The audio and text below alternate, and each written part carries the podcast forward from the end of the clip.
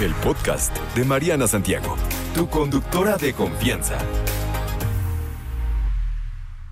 Con ustedes, señoras y señores, les presento a Chus Saucedo, que ya está por aquí sentado conmigo. Para los que no lo ubiquen, él es psicoterapeuta, ah, tiene por ahí muchas gracias. Una de ellas es que tiene unos libros muy buenos. Y justamente en uno de ellos nos vamos a centrar el día de hoy. Bienvenido, ¿cómo estás, Chus? Muchísimas gracias, Mariana. La verdad que muy contento por recibirme la invitación aquí a tu programa. Por fin hasta que se nos hizo, ¿verdad? La verdad es que sí. Oye, esto de los comienzos, los cierres de ciclo, arrancamos este año. Ah, para cada persona es diferente según sus vivencias y cada quien desde su perspectiva tal vez cerró o cree que cerró y ahora desea comenzar su 2023 emocionalmente hablando de una manera diferente. ¿Cómo logramos esto? ¿Cómo dejamos? ¿Cómo cerramos? ¿O cómo sabemos que sí lo cerramos? Eh, ¿Y cómo podemos agarrar las riendas de este 2023 seguros de que ahora sí vamos para el frente? Creo que este adjetivo que, utilizas de tomar las riendas a mí me encanta porque creo que nosotros los seres humanos nos encanta estar en constantes aperturas de muchísimas cosas, pero no nos gusta cerrar. Es decir, por poner un ejemplo a lo mejor muy burdo, eh, estoy pensando ya en sábado y en domingo y todavía ni siquiera termino el viernes.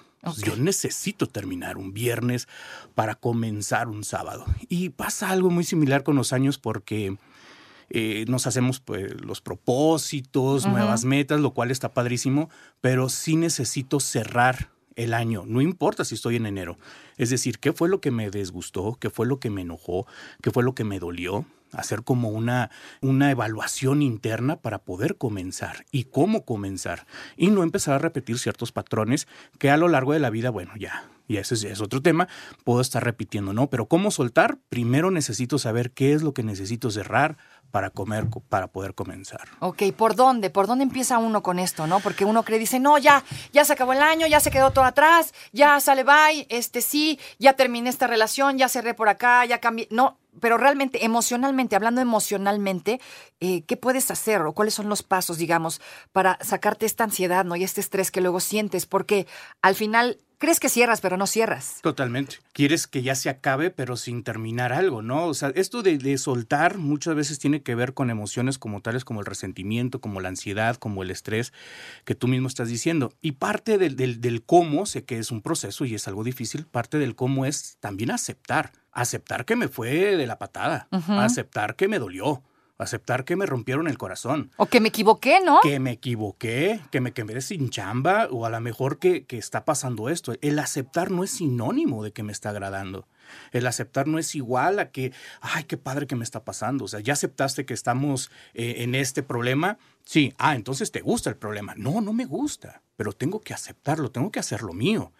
Es decir, tengo que atravesar por esa tormenta para poder salir. Y una vez que salga de la tormenta, no es lo mismo quedar atormentado. Necesito cruzar, necesito este, este movimiento brusco de turbulencia para poder comenzar. Es decir, voy a voltear hacia atrás a ver qué pasó, sin olvidar, pero no me voy a quedar a vivir atrás. Esto que dices es bien, padre, porque cerrar, cerrar, un ciclo o terminar un algo no es olvidarlo, no, es decir, no es hacer como si no hubiera pasado, eso es un error. Claro, porque no hay un aprendizaje.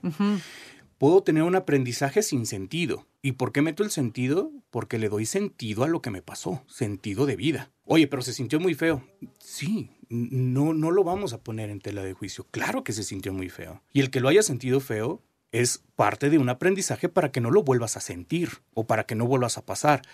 Pero no puedo saber y hacerme la, como que la Virgen me hable y que no pasó nada. Necesito aprender de eso, que sí se movieron, que sí pasaron muchas cosas para no volverme a tropezar con lo mismo. Y si es así, bueno, recapitular ciertas cosas vas a decir, bueno, chus, pues parece como que enchilame otra, no bien fácil. Pero si no lo empiezo a practicar. Claro, y sobre todo, ¿sabes qué? Yo creo que a veces el ego no nos deja.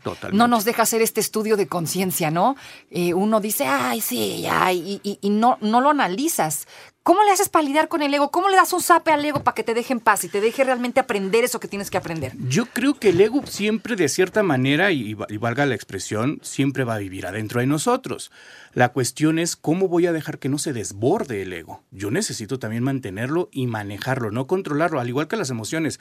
Las emociones no se controlan, se manejan.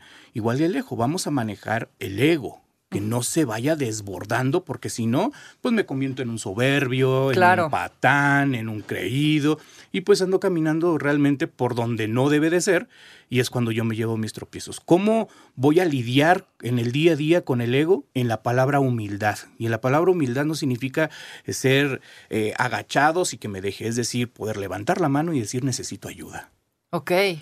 Esto yo no lo puedo hacer. Tal vez si me capacito, tal vez si lo aprendo, tal vez si me lo explicas, tal vez si hacemos empatía, puedo empezar a luchar o a vivir con eso. Pero si no levanto la mano y yo todas las puedo, sí, ya lo sabía, claro, lo veía venir, claro, pues no es para menos, sí, obvio.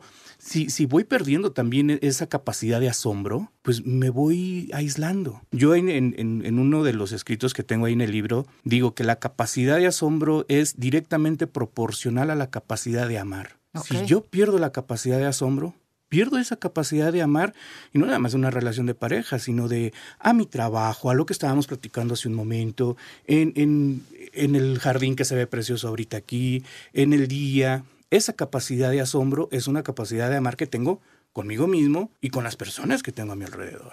Querido Chus, ahora que hicimos este, como le llamas tú, eh, cierre de caja, ¿no? Sí, sí, sí. Cierre de caja en el 2022. O sea, ya recapitulamos, ¿no? Ya pensamos en que, pues tal vez esto no nos salió tan bien, tal vez esto sí, y estamos haciendo esta introspección. Debemos hacerla para que nos quede clara Correcto. la lección. Ah, ya cerramos la caja. Ahora, ¿cómo agarro las riendas y trato de no repetir aquello que, que tal vez no me salió tan bien? ¿Cómo dejo de ser soberbio? ¿Cómo dejo de ser esta persona ah, poco analítica, ¿no? Eh, poco humilde? ¿Cómo arranco este 2023? Y, eh, dejando atrás lo que tenga que dejar y, y realmente tomando las riendas para, para ver un nuevo comienzo hacia adelante, ¿no? ¿Cómo comienzo de cero? Creo que al igual a lo mejor como en un negocio o cuando uno sale de vacaciones, tiene un presupuesto. Yo tengo un presupuesto para el 23, tengo un presupuesto para este departamento, tengo un presupuesto para estas vacaciones. Es decir, si yo estoy anhelando salir de vacaciones a X lugar, hago un presupuesto y sé que durante esas vacaciones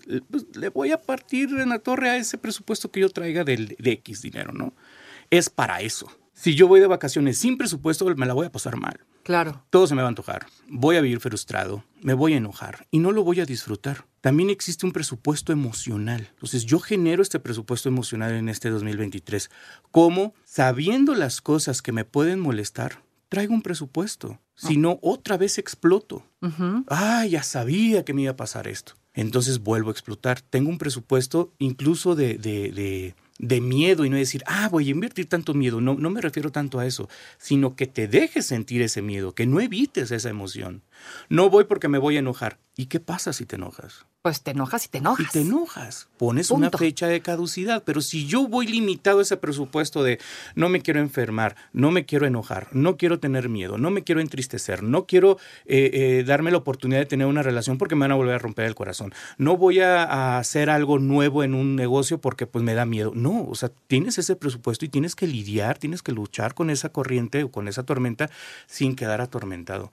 Tienes que permitirte soltar esa sensación de miedo, esa sensación de vacío, de maripositas en la panza nuevamente. O sea, te refieres a no darle la vuelta a las cosas. O sea, vamos por eso y vamos. Sí. Y lo que se sienta, y hay que aprender a lidiar con esa emoción. En el entendido de que va a haber cosas desagradables. Por supuesto, este miedo que nos dan las cosas a veces, hacer X o Y, es que me da miedo tal vez cambiar de chamba, me da miedo dejar a mi pareja, me da miedo cambiarme de casa, pero lo tengo que hacer. ¿Cómo me enfrento a eso? Porque lo tengo que hacer a veces no pesa más que el que tengo miedo de hacerlo. Claro, lo podemos volver incluso una necesidad, no, tan- no tanto que lo tenga que hacer, sino lo necesito y deseo hacer. Claro, porque ya no estoy bien tal vez, ¿no? Po- Por supuesto, y ahora, ¿qué pasa si tienes miedo? Cuando ya se vuelve no saludable es cuando ya vivo con miedo. No pasa nada si te enojas. Pasa algo a tu alrededor si vives enojado o enojada. Entonces tengo que permitir este entrar y salir de estas mismas emociones. Necesitamos ser valientes emocionalmente. Nos han enseñado por cultura, por idiosincrasia, la, la, eh, la cobardía emocional, de, incluso hasta de niños, ¿no? Yo les comento Sí. a ciertas personas, te van a vacunar, no duele la inyección. No, sí duele. Sí, claro. Y no pasa nada. No pasa nada. O sea, yo crezco con esta sensación de que es malo que me duela, es malo que, que me asuste, ¿no?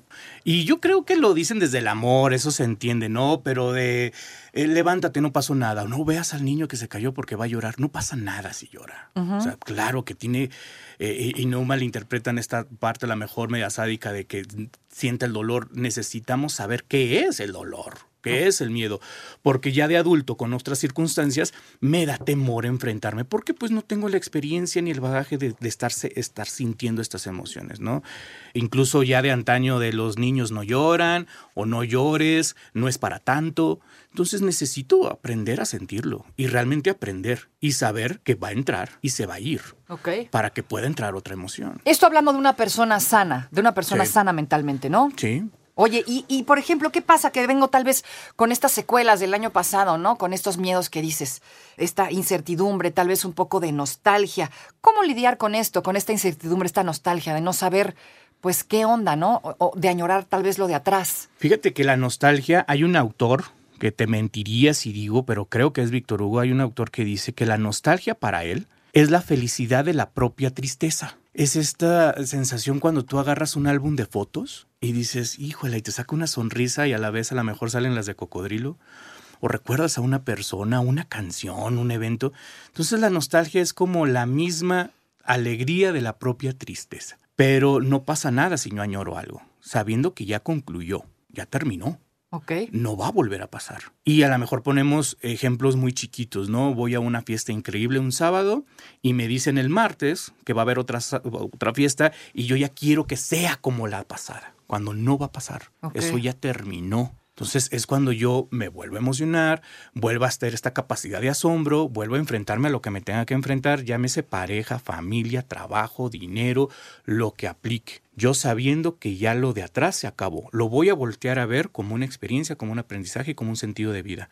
No para que reviva, no para que resurja de las cenizas.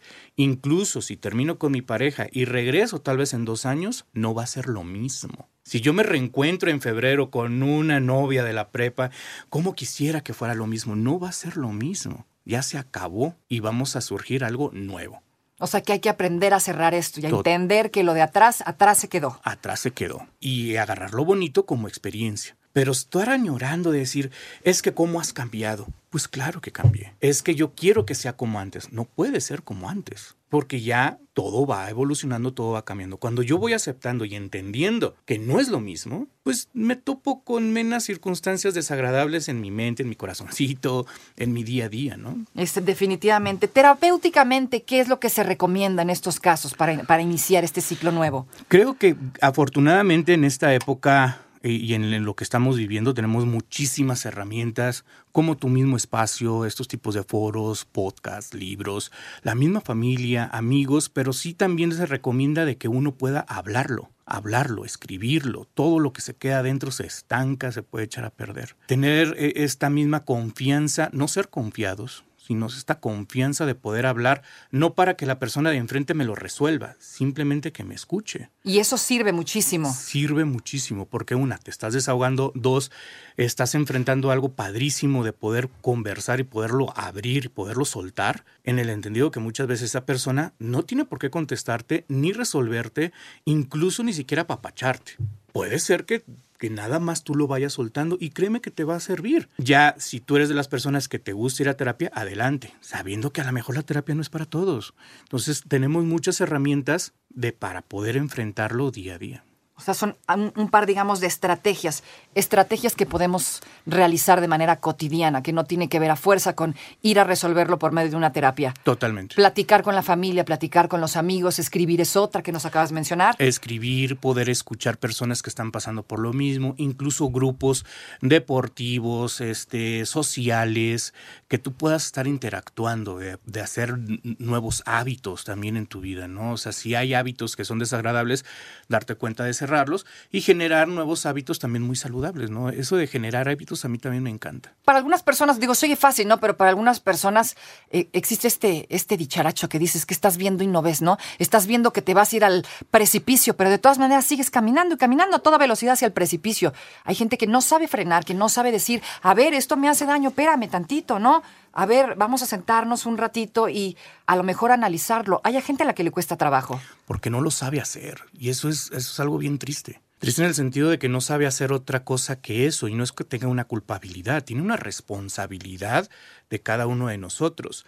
Necesitamos muchas veces ver un espejo. Todos nosotros tenemos partes de nuestro cuerpo que jamás hemos visto con nuestros propios ojos. Hemos necesitado el reflejo de un espejo. Igual en terapia, igual con un amigo un amigo o una amiga te va a decir cosas que tú no ves. Pero por mi misma sobre decir, ay, no, ¿cómo crees? No, no es cierto. Oye, ¿no crees que fuiste grosero con el mesero? Yo, no. Estás loco, estás loca. Pero es porque no lo veo. Estoy reflejando algo que yo no alcanzo a ver y cuando tengo ese reflejo y lo acepto y lo hago mío y lo trabajo, es cuando hay un cambio.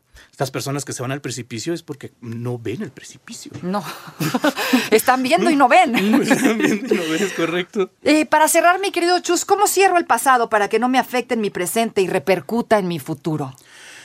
Necesito tener un objetivo, un enfoque, y después de que yo tengo claro un objetivo y un enfoque, ver también el sistema en el cómo lo voy a estar haciendo. O sea, no nada más es de aquí voy a ir a este punto, sino qué es lo que tengo que hacer para llegar a este punto, con qué es lo que me voy a enfrentar. Y tener la experiencia de lo que tú no ya viviste. Posiciónate en, en nuestra edad cronológica y son los años de experiencia que tenemos con nosotros mismos.